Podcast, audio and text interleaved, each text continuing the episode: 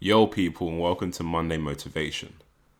I'm a big believer in the fact that you get what you expect. What are you expecting this week? If you look for something in life, you will often find it. Whether it's positive or negative, whether it's an up or a down, whether it's a failure or a success, you will find the positives in the negatives and you'll find the negatives in the positives, depending on what you're looking for.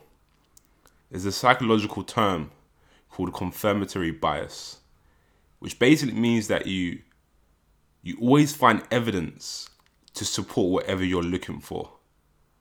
And it's very true.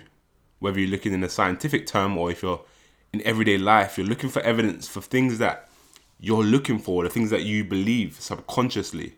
This is why I believe that it's important to ensure that our mindsets are in the correct frame of mind and it's important for us to look for the correct things. Your subconscious is what feeds your mind and what creates your future. What are you doing to develop your subconscious to make sure that it is in the right place? I always talk about making sure that you're reading the right books, you're watching the right kind of content, you're surrounding yourself with the right kind of people, because those are the things that develop your mindset, the conscious and the subconscious. Those are the things that enable you to look for the right things rather than the wrong things, to look for the positives rather than the negatives. What are you expecting this week? Start expecting the positive things out of life. Start expecting you to win rather than you to lose. Start being grateful for the things that you do have and look for other things in your life to be grateful for.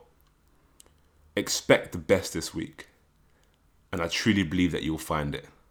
Have an amazing week.